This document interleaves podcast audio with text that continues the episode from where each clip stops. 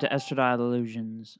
We are continuing our Pride coverage, and we're continuing our coverage in an area of LGBTQ history that uh, really, really excites me because, uh, especially for uh, trans listeners, you know, we we come across a lot of of people uh, on the internet, or sometimes, unfortunately, in real life, certainly in politics, who try to think of uh, being trans or uh, the transgender identity as, as something that's that's fairly new. I often make the joke that uh, they treat Caitlyn Jenner's Vanity Fair cover as kind of like a like a origin origin narrative for for trans people, and that of course couldn't be farther from the truth.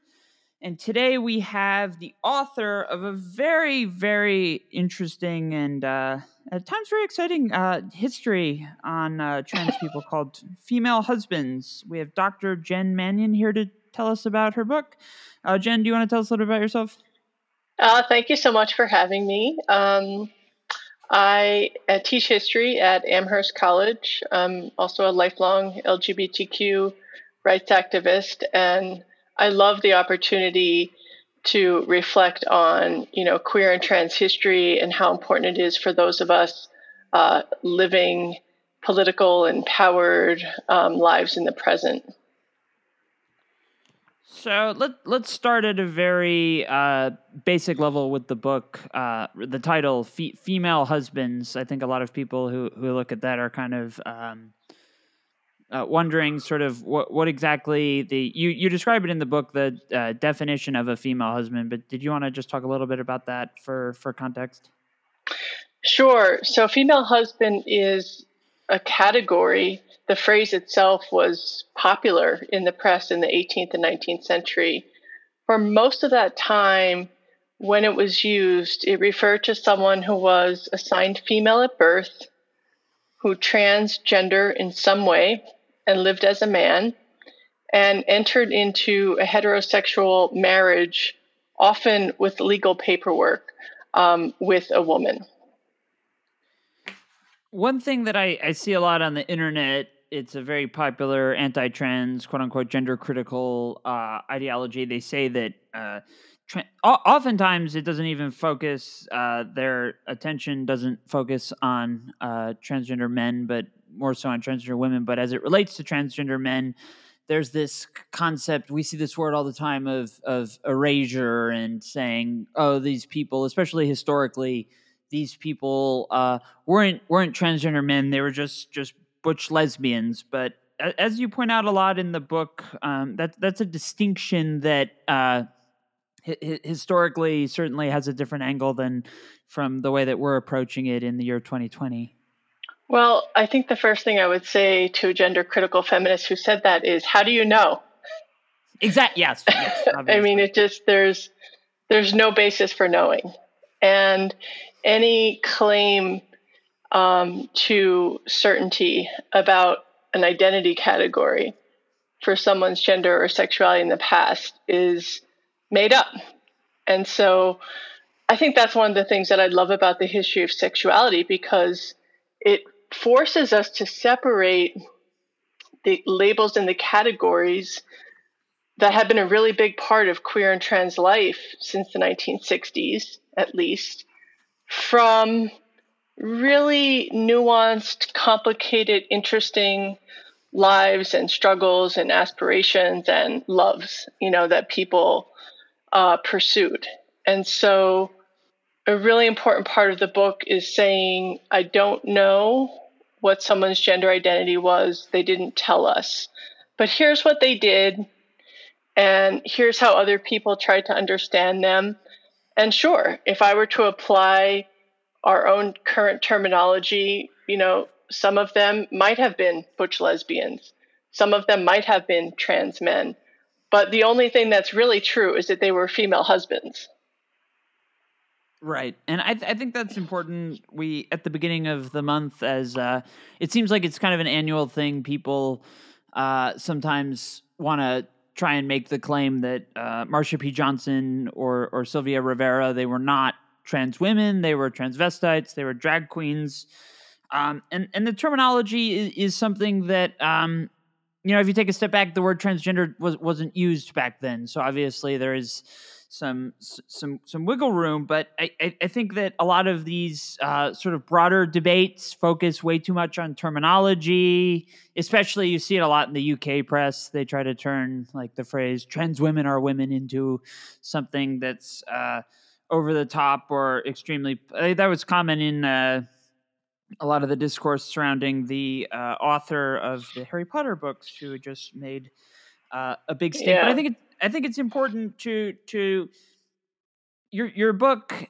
is is great at exploring the you know just presenting things as we know them with the facts and not trying to you know claim claim people into one category or another. And i mean at the end of the day the, the the the term transgender and the terms lgbtq community are meant to be broad for a reason. It's supposed to be inclusive rather than you know let's let's divide our little section into a cubby and then you know this this is our part and that's your part and all of that kind of stuff. So i think i think it's really uh, effective in that but also as as a historical history uh, historical history um as, as a historical record of uh, just just the ways that uh, there's there's so much in this in this book that essentially rings true of of the way that uh, people are currently discussing uh, you know the LGBTQ rights, uh, particularly employment discrimination, but also from just the very perspective of uh, legislating identity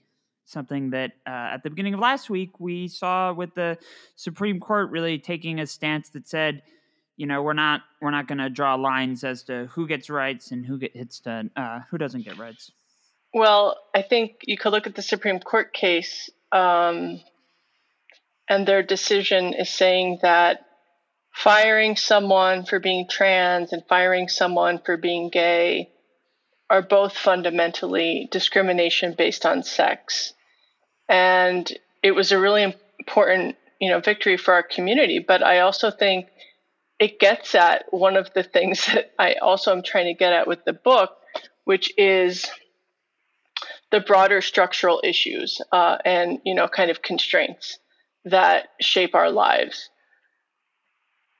and right. I did write this for trans people. So it, it even though I don't ever claim, you know, that someone was a trans man or was a butch lesbian, I was definitely writing against 40 years of scholarship that simplified and did reduce um, these people and experiences to the category of women under the rubric of quote unquote passing women, saying that they were women, right, who just claimed male privilege because they were patriots or because they wanted to enter into sexual relations with women. So it was really important to me to write this in a way that did speak to contemporary trans people and trans experience because that is an angle and an interpretation that has been denied us and that we really need.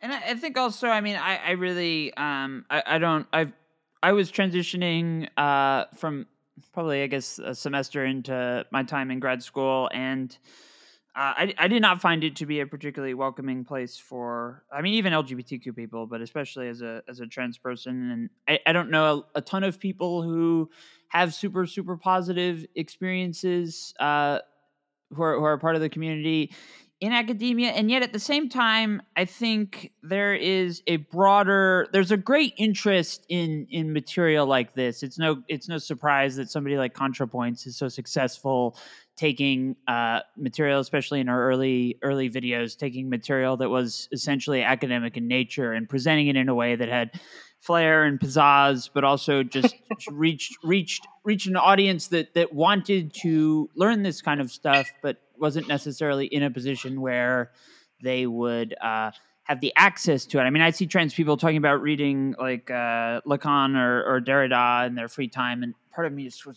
of scratching my head, like, why would you want to read Derrida in your like, in your private time? But I think I think this history, not only as a as a demographic uh, reaching the trans demographic, uh, I, I, think you'll find a very uh, excited audience for something like this. And it's written. I mean, I, I spent a lot of time reading really old, boring uh, stuff that kind of spins around in the same circles a lot in academic writing, and I, I was often criticized for being too uh, flashy, what I guess be the term, but it's a very it's it's it's it's engaging. It's very straightforward. It's it's it's very it's, it's a fascinating book. I really enjoyed it. Thank you. Well, we can thank my editors and my partner, I think, uh, for the fact that it's uh, readable and accessible. And I think as I was doing the research and writing this again and again, we kept having conversations like, who is this for? Um, and it was always for multiple audience. It was for my scholarly peers and my students and the general public and trans people. But whenever I felt like I had to choose, I chose trans people, um, hoping that it would uh, speak speak to them and that it would be readable and not off-putting um, in the way that a lot of our scholarly writing is to people outside of academia. So I'm really so I'm thinking whether I want to ask.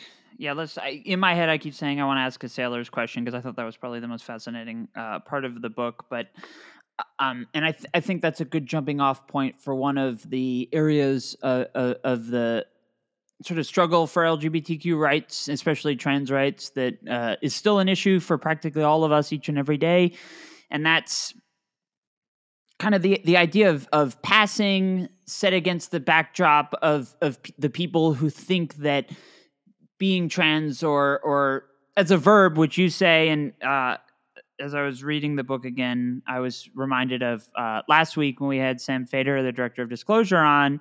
He was uh, particular to note that um, when we're talking about trans people in a historical sense, trans as a verb, sort of transgressing gender, is something that's very important, and that's very present in your book. But yeah, that's a gift to us from early transgender studies. Uh, Susan Stryker, Lisa Moore, and Paisley Currah um, in this very early, uh, early in transgender studies, but not that long ago, um, issue of Women's Studies Quarterly, I think, really laid out the framework for how we could have an expansive approach to these lives and experiences and not get bogged down with um, like narrow contemporary identity categories, but to really get at the bigger picture.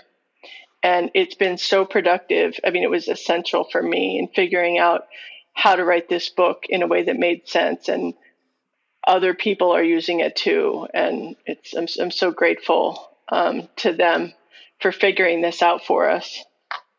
Yeah, because I mean, I, I think that the way that a lot of these discussions are framed in a way of kind of stripping trans people of uh, a- agency to, to, to own historical figures who uh, almost certainly, I, I, I'm very in favor of transgender as a broad umbrella that includes a lot of people, whether they're binary, trans people, non binary, gender non conforming, gender fluid. Uh, there's so many, in, in a lot of ways, the, the expansive terminology, while it's uh, sometimes difficult to to uh, talk about because you're just dealing with so many terms, it's also it's important that we uh, are are able to acknowledge that there's that we're a diverse community. But I think for a lot of people that you can find comfort in the fact that a lot of these uh, female husbands were facing a lot of the same problems that we we were in the sense that they were uh, trying to dress and take on take on roles that the term uh, stealth has kind of fallen out of favor, but at a time when you could just be arrested for putting on uh, trousers, that's certainly certainly very important, and it, it's something that kind of makes you think you know we can draw lines between uh, people back then and now in terms of the the kind of the struggles that we all had to face at some point in our transition. You know i think what your you know reflection makes me think of is you know our identity categories mean a lot to us and they help make us legible to each other. Um, at the same time uh, sometimes the bigger world uh, uh, homophobic, transphobic society doesn't really care about the nuance.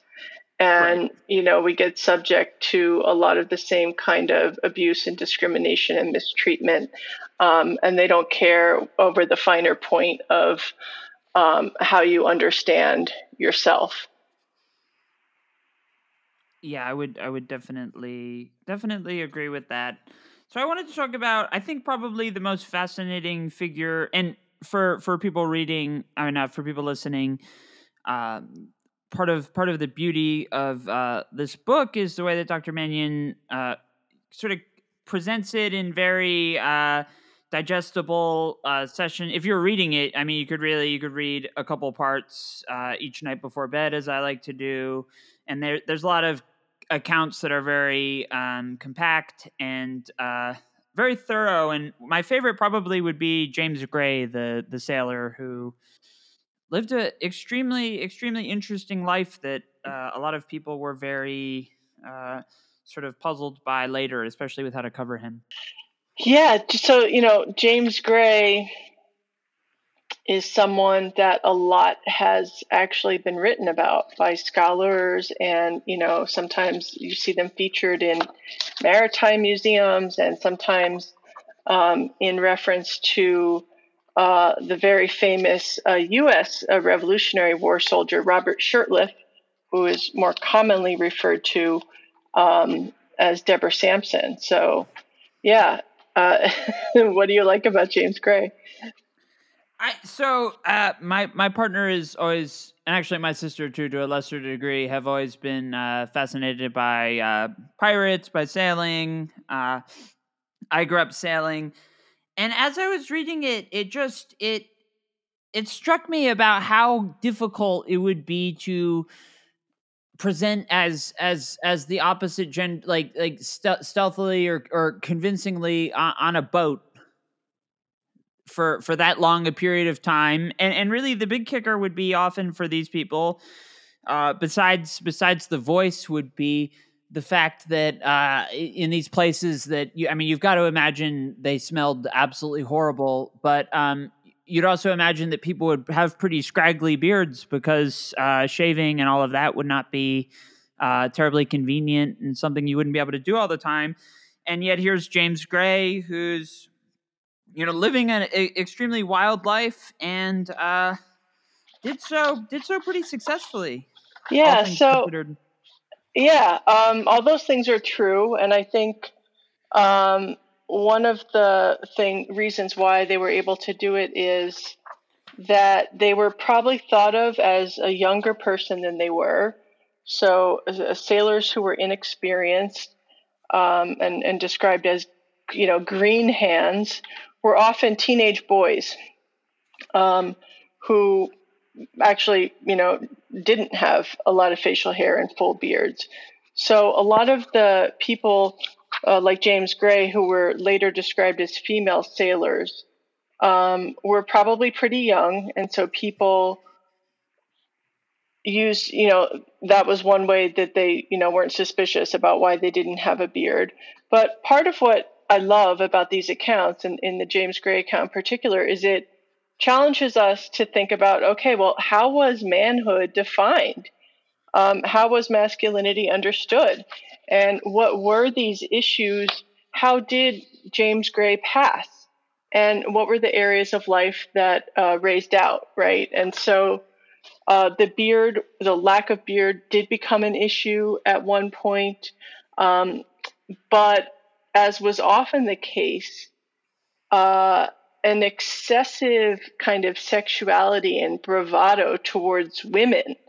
Um, and, and, and talking a lot about women and going out on dates with women um, uh, kind of bolstered up your manhood. And so we see several different moments in those records where James Gray was able to deflect um, concern about their gender and their manhood by really kind of acting and living like a ladies' man.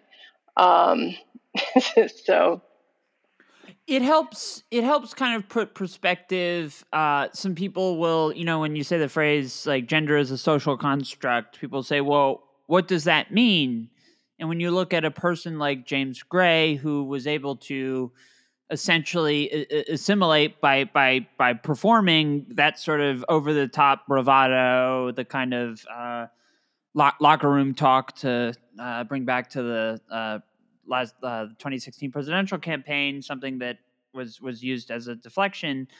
Um, that is definitely a, a, part of of sort of uh, fitting fitting the role of of being male and uh, i guess it, it's sort of a theme that comes up throughout the book is you know people not necessarily caring if you were a man as long as you sort of there was almost like a checklist of you know did they marry? Did they uh you know did, did they do this or that? And it was kind of seen sort of varying degrees uh, uh of tolerance sort of reflected the the uh one one's ability to be able to to convincingly uh you know to, to, be able to convince everybody else that they were in fact who they said they were which is something that that i guess now in today's day and age with uh, we're we're trying to to move away from but back then it would it would be in fact such an important thing. Well heterosexual relationship and marriage right? I mean that was a cornerstone um, of society and that would be all, all, the proof that was needed uh, for for one um, to verify one's manhood. And that's why female husbands were so successful for the most part, living decades in their relationships without being questioned or harassed um, because they had passed through, you know, they, they met a woman who, you know, loved or wanted to be with them. And, and, and that was a verification of their manhood. They uh, went, in most cases, went to a church um, had ceremony and they had a legally binding uh, marriage record. And so, you know, no, those things alone would um, serve to keep other people from ever questioning um, that this person might have been assigned a different sex at birth than they were living in their adult lives. Yeah, I, I noted you noted um, later in the book the case of Annie Hindle. I, I, I can barely even read my own handwriting on the note. Um, Annie Hindle is that the name? Yep. Yeah, this was kind of seen as as a, a, very early precursor to the idea of you know it, it legitimized gay marriage in a weird way. You know, a, a very long time before any sort of country or society was was really coming around to that idea. And I guess that's also kind of the the importance of not taking you know, uh, issues of homosexuality and issues of gender identity and totally separating them because these are things that that do tie into each other and they one does definitely does affect the other. Yeah i mean so that's that's kind of actually how i started this project. Um, we know um, you know those of us who are queer and trans and who studied if you study the history of sexuality at all that the turn of the 20th century was this really key moment where these categories um, were defined, uh, you know, of homosexuality and sexual inversion. And as sexologists were kind of making up these categories to try to make sense of people like us, they fused together uh, gender nonconformity and homosexuality. So in the early 20th century, uh, the only true homosexuals were effeminate men and masculine women.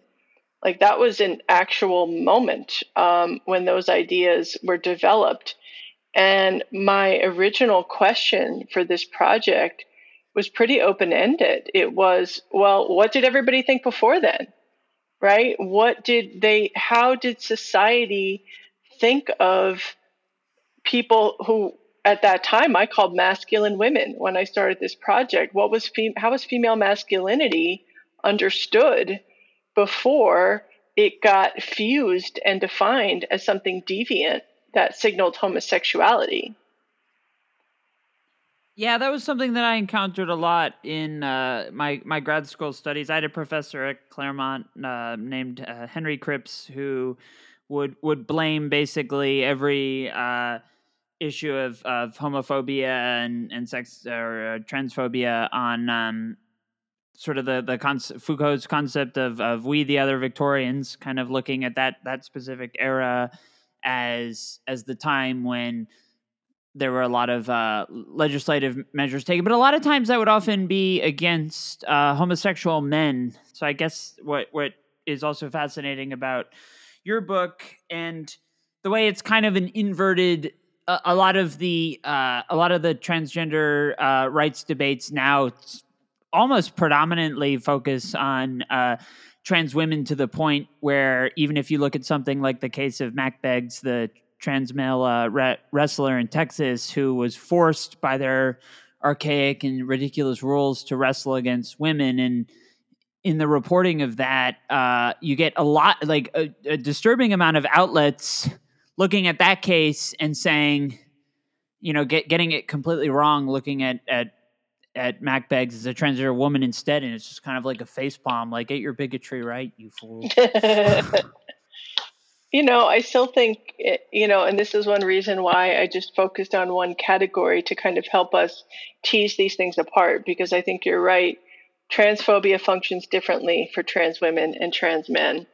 And if I were to draw a conclusion from my book, I would say at the end of the day, we still live in a very patriarchal, sexist society. And even if female husbands or, you know, contemporarily trans men uh, d- did something that people didn't want them to do or they made them uncomfortable, there's still a social respect for wanting to claim the the like a, a, to to claim more social power, right? And so if if we're in a patriarchal society and men have more respect and more authority, that that is still ultimately respected.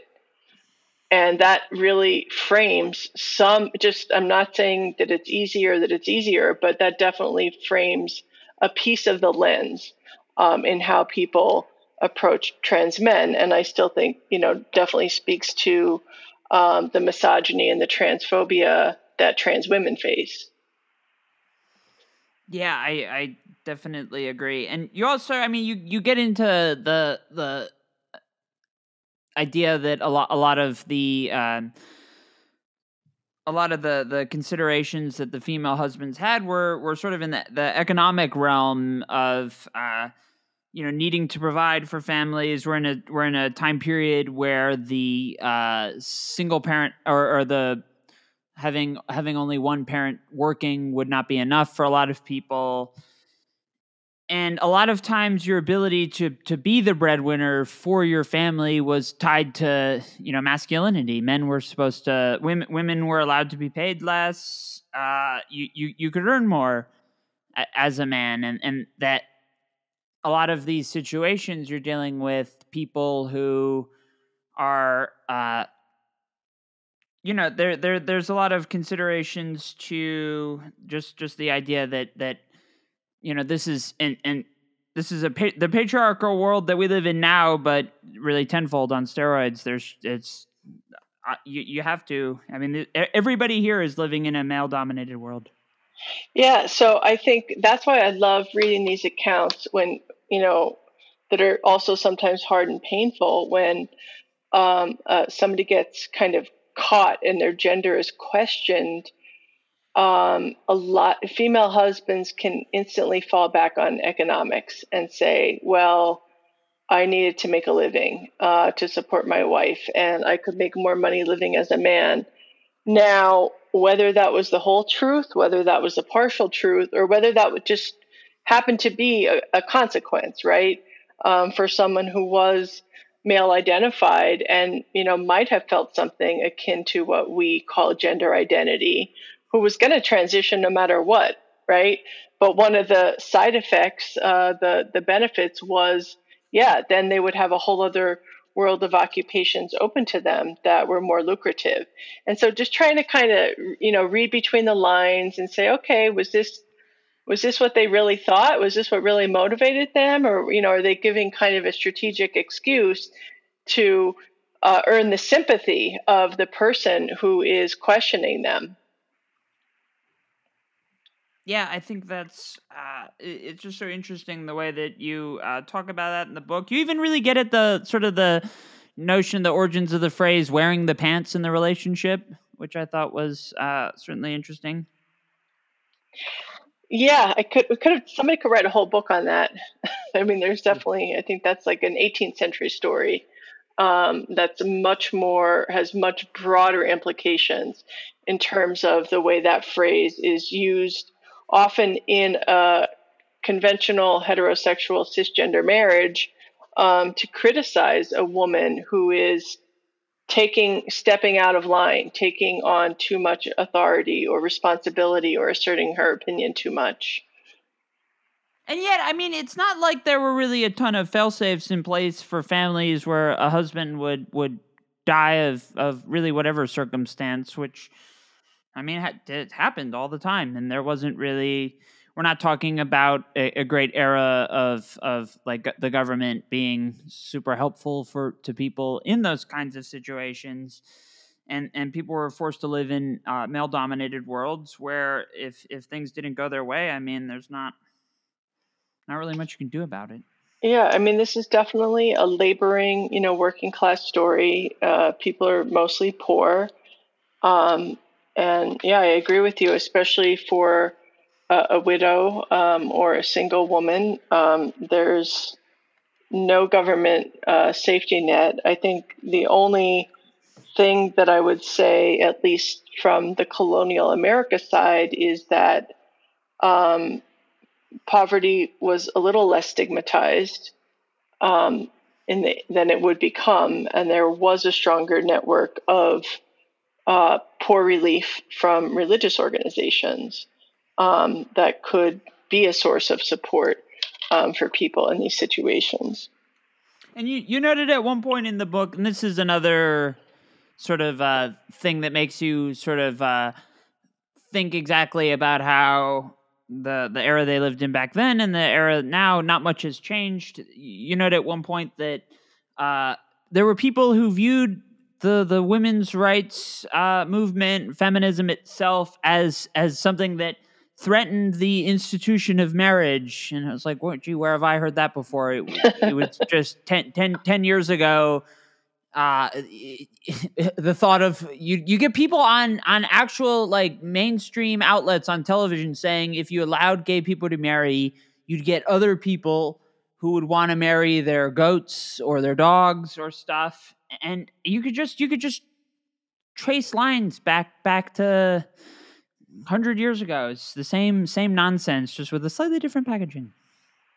Yeah, well, and you know, and that's one reason why I think when we the extent to which we can, uh, you know, finding common cause between the needs of trans people, the needs of gay people, the needs of uh, women, the needs of uh, racial minorities, like all oppressed groups, like that, you know, broader intersectional um, approaches to social rights, right, and social oppression uh, is definitely the way to go because they don't have that many lines. They definitely and, and arguments. They kind of rehash the same ones over and over uh, against us, um, and just hope that we're not going to stand together.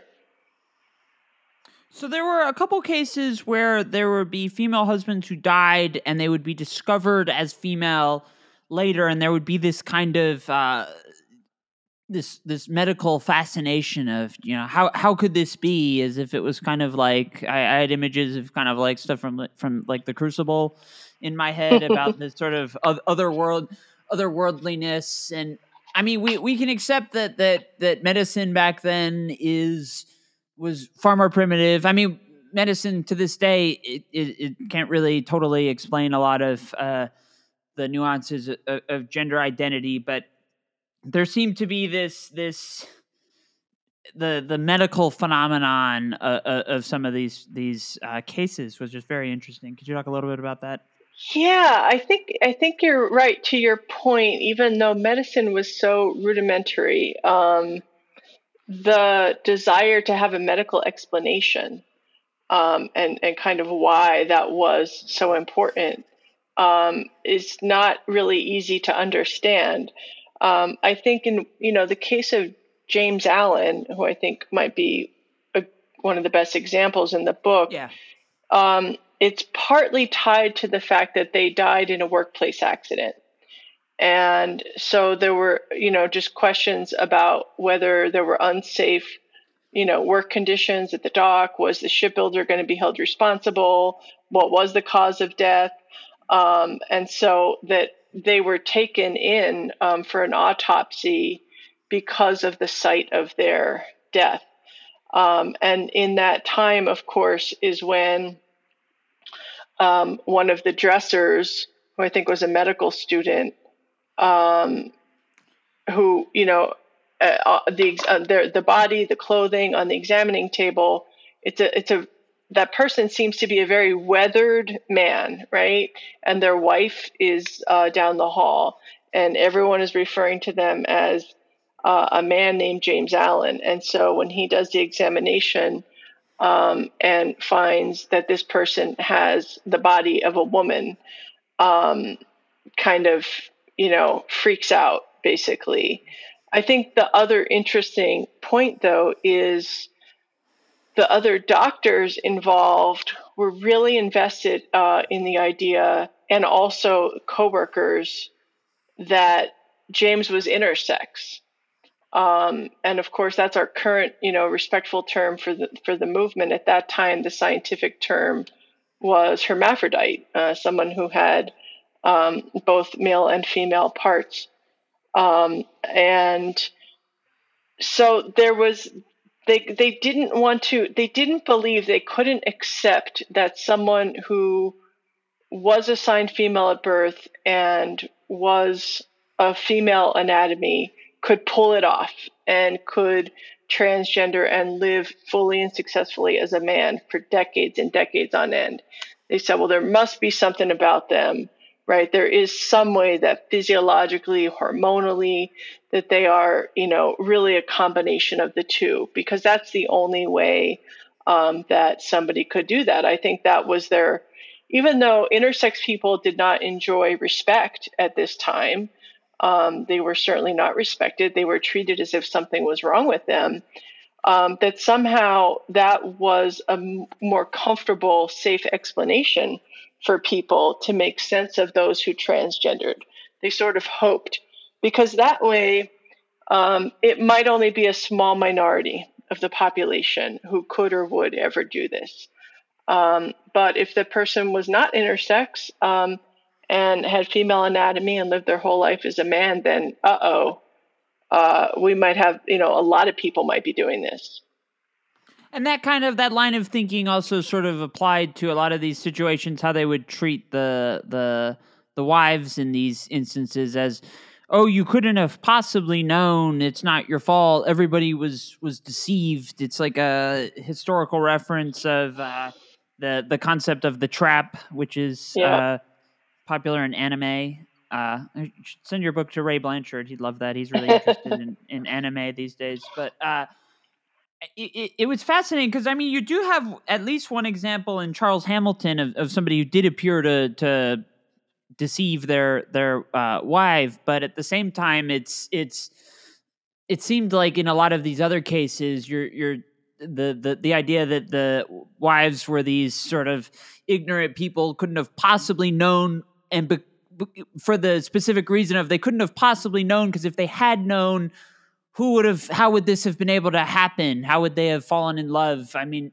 it, it, it seemed as though the, the projection was really strong on, on society in this this regard yeah i think to me that's one of the saddest parts of these stories the way that uh, the queer wives get really pressured into denouncing um, their love um, and denouncing the fact that they did know the truth about their uh, female husbands and they loved it about them. It was part of their bond. Um, and to some, you know, in, in, in the case of James Allen, their wife really to kind of stop from being harassed um, and attacked in the press and in their community said, you know, you're right. I did. I had no idea um, that my husband James of 20 some years was, you know, assigned female.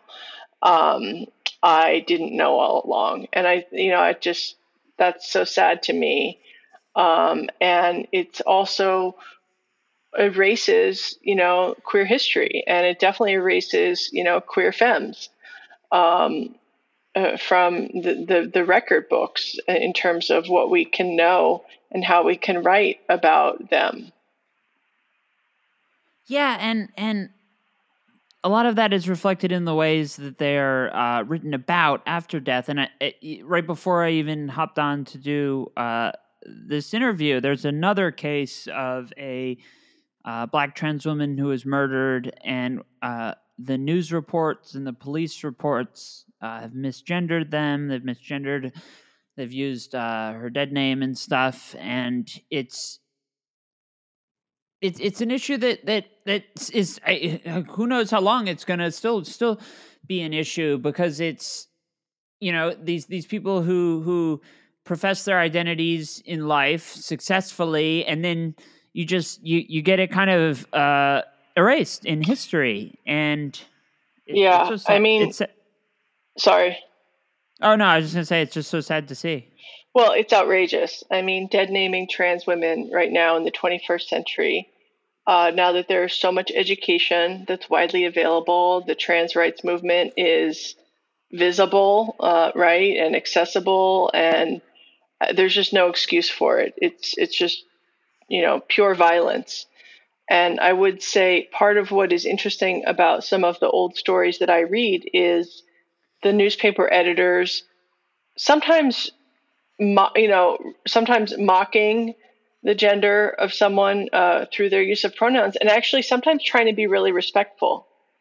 Um, uh, in you know saying, well, how should I think of this person? How should I understand them? What pronouns should I use? And you know, if every reporter in the present took that same approach. Who was this person? How should I understand them? How can I re- be respectful?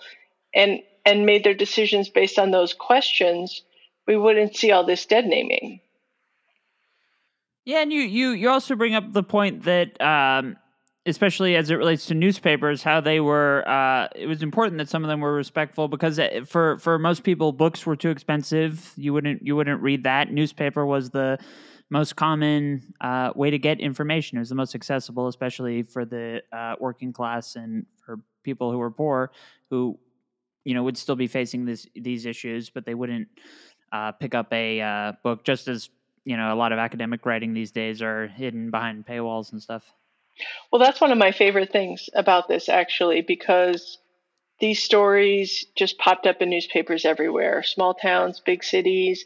And it might have been, you know, about a person who lived down the street, you know, like right now, contemporaneously, or it might have been an old story about someone, you know, from London 100 years before, but that anyone reading the newspaper in the 18th and 19th century, you know, could stumble upon this. And I just think about in terms of uh, seeing people who question their gender and and and transgender and seeing you know being able to just see that story in a newspaper um, how validating that would be um, for a reader who might not have access to language or to community and that's that's I mean it's really not all that dissimilar from the situation we have now. Trans people are const are, are really kept out of newsrooms. There's not a ton of trans representation among journalists. I mean, I practically name them all on on both hands. There's uh,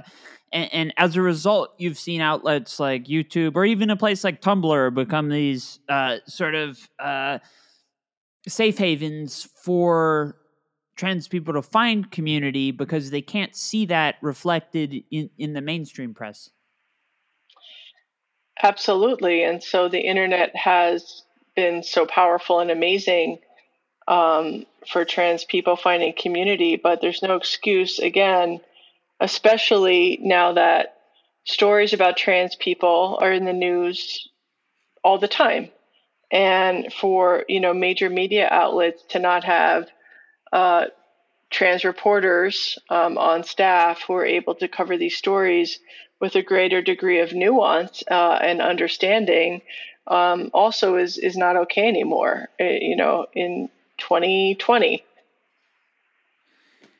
Yeah, I mean, in the wake of uh, the wake, wake of the J.K. Rowling stuff, I, I personally emailed a couple editors with corrections or like the way that you frame this is ridiculous, yeah. like all of that, and oftentimes like I, I got a couple notes from from reporters who had who had whose tweets were often way more pro trans than reflected in their writing, and they're basically like, "Yeah, I got stonewalled by my uh, by my editor," and and that's that, which is uh, sad, but you know that's kind of sadly the the way as your book illustrates that's the way that uh it was and i i, I guess you know you can't help but when when an editorial uh when people in editorial power take this position where they're framing a narrative a specific way it has to have like a trickle down effect as i was reading your book i kept thinking about this novel that came out uh, a while ago back in 1928 called the the Well of Loneliness. Are you familiar with that of one? Of course. Yep. Yeah. So uh, for for listeners, it, it's it's kind of regarded as one of the earliest uh, lesbian novels. Though when I was reading it a few years ago, I kept thinking to myself, "This is this is this uh, the main character's name is Stephen, isn't really so much of a lesbian as somebody who's, who's, who's very masculine. I was thinking I was steeped in Game of Thrones stuff at, at the time. I kept thinking like this is basically Brienne of Tarth. Uh, it and I, I kept thinking about like how how if this novel was written in today's day and age, how different it would be, just because of the way that people looked at that kind of stuff back then. Yeah, you know, I had a similar experience when I was reading some of the sexology records from the same era. And I thought, this is all about gender. I mean, every, every, when they have someone assigned female who is attracted to women, the whole conversation and analysis is about their masculinity and gender. It's very little about sexual desire. And you know, I honestly think that some of that conversation just got so dominated by the cases around gay men um, that what was really going on for people assigned female or you know masculine women at that time was more about gender and sex and that and about than sexual desire. And that just got lost because you know, that wasn't the gay male story. So I agree. I haven't read The Well of Loneliness in, in a few years, um, but I think I also might, you know, have some different questions and think about some things differently um, from my current perspective. Yeah, it's it's a very tragic read, but I, I, I think more so probably from the perspective of this person is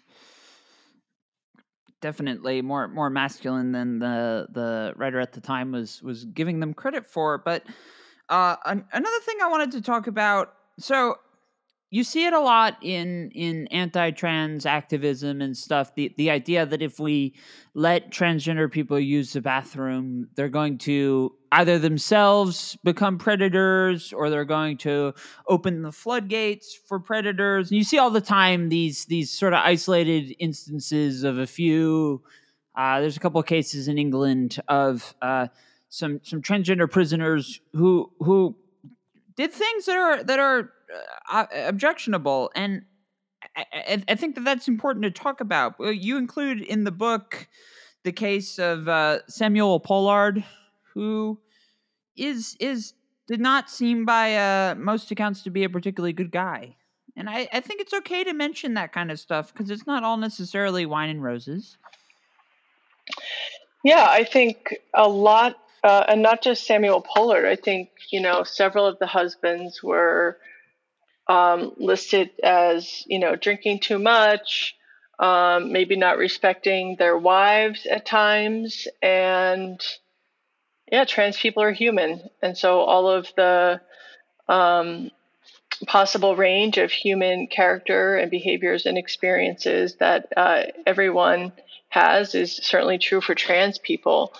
Um, I also think that you know the stressors uh, and the barriers of you know living a trans life are tremendous. And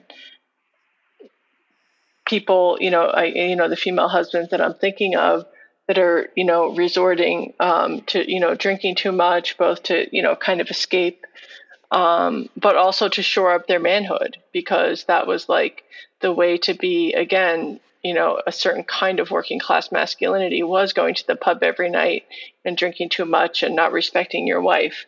So trans people aren't immune from the larger structural social norms uh, that we live in relation to, um, whether it's patriarchy or violence or you know things like that.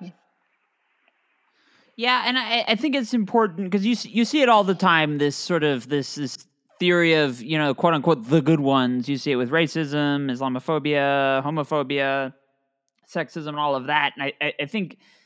I, I, you, you, we still we still sadly are seeing it a lot in the the transgender rights debate but you have to like acknowledge that you can't you you you can't just equality doesn't hinge on the behavior of a of a select few and i i, I just think that reading that is is is kind of a reminder reminder of of uh, an important thing that uh, so many people still need to be reminded of. I agree with that, but I also I still don't think that is a justification for the bathroom question. Of course, yeah, being used as an issue to bash trans people. Um, it's course. you know people finally did some you know studies and were actually able to come up with some data. I can't remember it off the top of my head um, about actual you know interpersonal violence in bathrooms, but as we all might guess um, the people who commit that are cisgender men um, with no regard to, to, the signs on the door. And so, you know, pinning that, you know, kind of in playing on people's, you know, real fear of personal safety and pinning that on trans women is just completely unfounded and, and so hateful. Yeah, it's, uh, and there is, especially in uh, England, there have been a lot of cases where um, cisgender women who who maybe have shorter hair or or, or look you know quote unquote masculine conventional masculinity uh, they've been uh, verbally assaulted sometimes. There was a case i saw it in the the media uh, earlier today of a, a, trans woman who was assaulted by a, a cis woman in the bathroom and uh, it's it's just all all nonsense but um I think that your your book really does do a great job of not only just tying so much of this stuff back to uh, issues that we currently face, but explaining a world uh, uh of tra- transgender. Uh, a, a, point where which your book kind of ends on is is the sort of the advent of the um, surgeries and obviously hormone replacement therapy was not available to the people within the era that your book covers but I think it, it, it's an important lesson of of what life was like back then before these uh, life saving treatments were made available.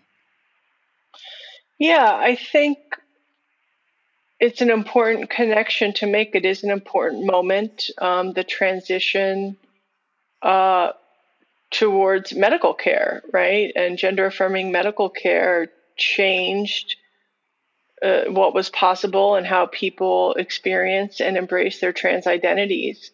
Um, I think one of the important things for us also to know is, um, pe- you know, people might have been okay. Like the 19th century might have been okay. like uh, the expectations uh, and the possibilities were just completely different uh, than they are now. And so it's also not helpful, I guess, or fair for us to judge ourselves against them and say, well, our trans identity is better, or um, we even necessarily have safer, better um, trans lives and resources. It's it's pretty complicated, and so because with visibility has come a whole other um, batch of pushback and problems, as we've just been discussing um, around the question of bathrooms. But that said, given what we know now about gender affirming medical care and all of the data from our current situation, that uh, trans people who have access to hormones and other gender affirming surgeries are better off. And that's a really important civil rights and human rights issue that we also, you know, do need to fight for. Yeah, you see that a lot in um, the the debate over the, you know, the right for transgender children to have medical treatments. And in a lot of ways, the the emphasis on medical treatments is really overblown because you know there people aren't having surgeries performed on minors unless in, in increasingly i mean in, in, in rare situations and puberty blockers are not shown to be these sort of demonic things that people on the right often portray them as but i think kind of the the sort of underpinning a lot of the uh a lot of the ways that that people a lot of the rationale behind what these people are are fighting for is is the fact that trans it, kids who transition at, at, an early age are are you're you're not really able to tell. Like they pass completely and passing is not something that I'm personally all that interested in but but for so many other people it's it's such a big deal. And I think that a lot of what's what's kind of uh, driving this debate against transgender children is they want trans kids to go through the wrong puberty so that society will not forget what they are. Ooh, uh, that's I, I I don't disagree, but that makes that upsets me. Um, I think they might realize they've lost the fight um, against trans adults, right? Yeah, so I think kids some are too. a different frontier.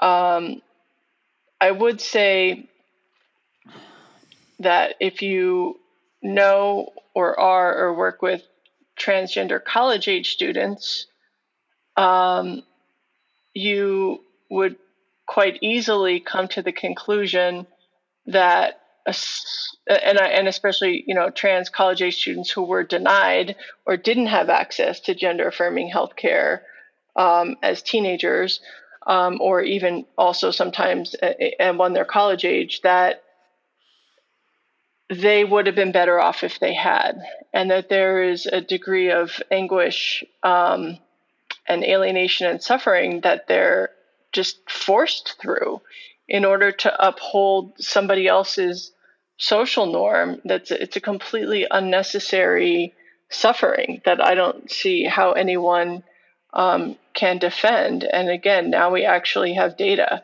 um, of mental health and well-being of you know people who before and after they've had access to hormones and people who haven't had access and um, it's always better, right? I mean, it, it's just like statistically um, proven um, if you care about humans and you care about trans people, that there's like no justifiable basis on which to deny someone medical treatment.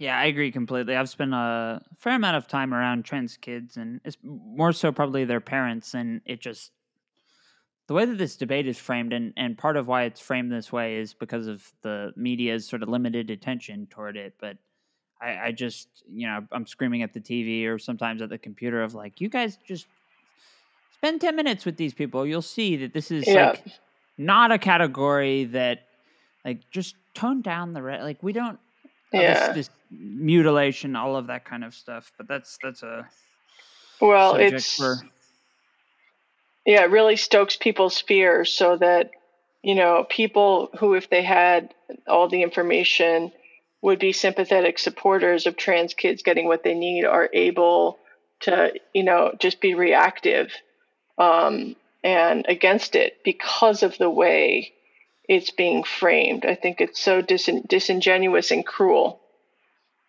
Yeah, and I mean that's just another reason that people need to read this book because you'll see so there there is you'd be so hard pressed to find a single element of today's transgender debate. I mean, it, it's sad that like uh, so much of this debate goes in kind of circles, what it, it seems, but you can see why it goes in circles because all of this stuff really existed way back when, and the history is is repeating itself. But as as we as we start to wrap up the uh, episode, I just wanted to ask kind of what what what you what what the sort of broad takeaway you'd like since you said that you know you wrote this book for trans people. Uh, what do you think the the big kind of takeaway that you want people to um, come away from this book with? That's very um, broad well maybe you too can just see yourself represented in a regular old boring history book. It's um, uh, that that none of our identities or our fights are new um, they've been around for a very long time, for better and for worse as you said. Um, and also, I think to really just remind people how uh, distinct sex, you know, sex, gender, and sexuality are, and that we all get to have all of those things. Yeah, I, I agree. And this is it's an important not just for for trans people, but I think really anybody in the the LGBTQ community or allies wanting to understand what because this is a, you, everybody has a right to their history. We have yeah. you know hum, humans have been around for a long time, and I, I I feel like a lot of the time terminology around trans people is done in an effort to basically say you all started with Caitlyn Jenner, and it's just like nope, that's yep. that's ridiculous. And you know, I, it's so great that we live in an era where there are films like Disclosure and books like Female Husbands and uh, podcasts like this one that everybody's listening to. Um, uh, Absolutely. yeah, it's it's it's all about agency, and um, it, it's important. We we need to we need to be able to uh, explore our past, and I think that you've done a great service to the community in in writing this. Oh, wonderful. Thank you so much. It has been an absolute pleasure talking with you. Um, it's so fun to talk with someone who's read the book closely and is just really deeply reflecting on some of the implications and the larger questions. It's been a pleasure. Well, thank you. I your your publicist first reached out. I think a week before I was about to have my labia labiaplasty, and I almost I almost brought the book with me to Arizona, but I'm like, you know what? I'm in, lying in bed recovering. This is not the subject that I want to be want to be reading about. But I read it. I read it in recovery when I got back, and uh, it, it's fascinating. I, I couldn't recommend it more. And uh, Dr. Manion, I'm so uh, grateful that you came on and you could uh, supply now when when people ask about the Pride coverage of 2020 for Estradiol Illusions, I could say we covered about a 300 year span of trans history. You know, who would have awesome. thought? It's great. But uh, thank great. you so much. All right, thank you. Take care. And uh, to everybody else, thank you so much for listening, and we will see you next time.